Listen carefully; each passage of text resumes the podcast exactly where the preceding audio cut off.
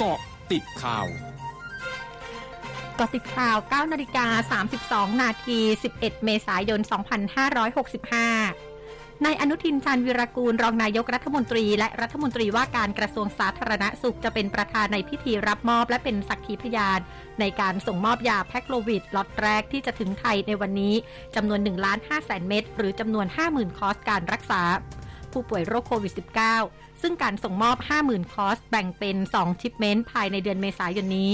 โดยก่อนหน้านี้กรมการแพทย์ได้หารือร่วมกับบริษัทไฟเซอร์ ในการกระจายยาลงไปในแต่ละพื้นที่ก่อนเทศกาลสงกรานต์เพื่อนำไปใช้รักษาผู้ป่วยกลุ่มที่มีความเสี่ยงสูงที่จะเกิดอาการรุนแรง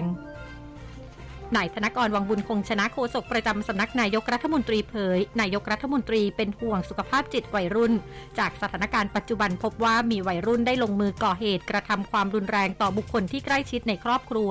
ซึ่งเป็นเรื่องที่หดหู่บันทอนความรู้สึกของคนไทยทั้งประเทศ จึงกำชับให้หน่วยงานที่เกี่ยวข้องติดตามปัญหา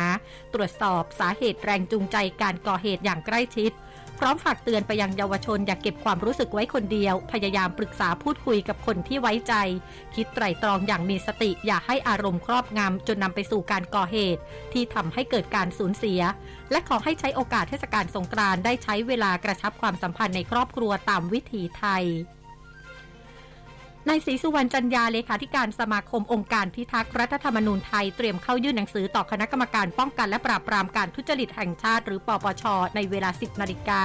เพื่อขอให้เร่งรัดการไต่สวนสอบสวน กรณีที่สมาคมเคยยื่นร้องเรียนให้ตรวจสอบสสกว่า 10 ราย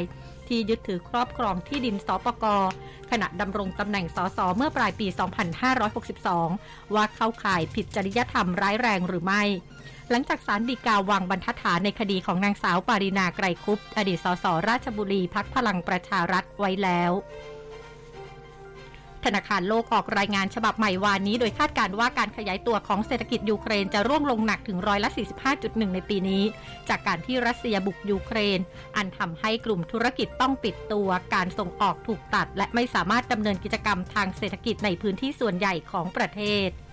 นอกจากนี้รายงานฉบับใหม่ของธนาคารโลกได้คาดการผลิตภัณฑ์มวลรวมในประเทศหรือ GDP ของรัสเซียปีนี้ จะปรับลดลงร้อยละ 11.2 จากการได้รับผลกระทบ จากมาตรการคว่ำบาตรทางการเงินของสหรัฐ และกลุ่มพันธมิตรตะวันตก ช่วงนี้ไปเกาะติดเลือกตั้งผู้ว่ากทมค่ะ เอ็มคอเจาะลึกเลือกตั้งผู้ว่ากทม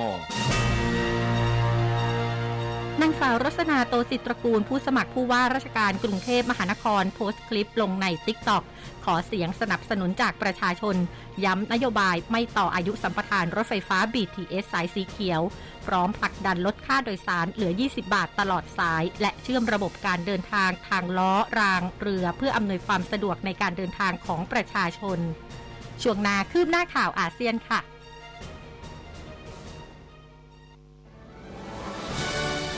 ร้อยจุดห้าคืบหน้าอาเซียน นายฮารุฮิโกะคุโรดะผู้ว่าการธนาคารกลางญี่ปุ่นเตือนวันนี้ว่าเศรษฐกิจญี่ปุ่นอยู่ในช่วงของการฟื้นตัว แม้มีสัญญาณของความอ่อนแออยู่บางประการ แต่ยังคงมีความไม่แน่นอนในระดับสูงมาก จากผลกระทบที่เกิดจากวิกฤตยูเครน ผ่านความเคลื่อนไหวของตลาด และราคาสินค้าโภคภัณฑ์ที่ปรับตัวสูงขึ้น กองทัพอินโดนีเซียเผยวานนี้การฝึกซ้อมร่วมกันประจำปีระหว่างกองทัพอินโดนีเซียกับกองทัพสหรัฐการูด้าชิลครั้งที่ 16 จะมีกองทัพจาก 14 ประเทศเข้าร่วมการฝึกด้วย ซึ่งรวมถึงอังกฤษออสเตรเลียและญี่ปุ่น โดยการฝึกจะมีขึ้นที่เกาะสุมาตราใต้ และพื้นที่ตะวันออกของเกาะบอร์เนียววันที่ 1-14 สิงหาคมนี้ สำนักควบคุมและป้องกันโรคเกาหลีใต้รายงานวันนี้จำนวนผู้ติดเชื้อไวรัสโควิด -19 รายใหม่อยู่ที่ 99,28 ราย ซึ่งเป็นครั้งแรกในรอบ 70ดาที่จำนวนผู้ติดเชื้อรายใหม่อยู่ต่ำกว่า 100,000 ราย เสียชีวิตเพิ่ม 258 ราย ทำให้จำนวนผู้ติดเชื้อสะสมอยู่ที่มากกว่า 15ล้าน4 2 0 0 0 0ราย เสียชีวิตทั้งหมด 19,679 ราย ทั้งหมดคือเกาะติดข่าวในช่วงนี้ภัยดัญญางานสถินรายงานค่ะ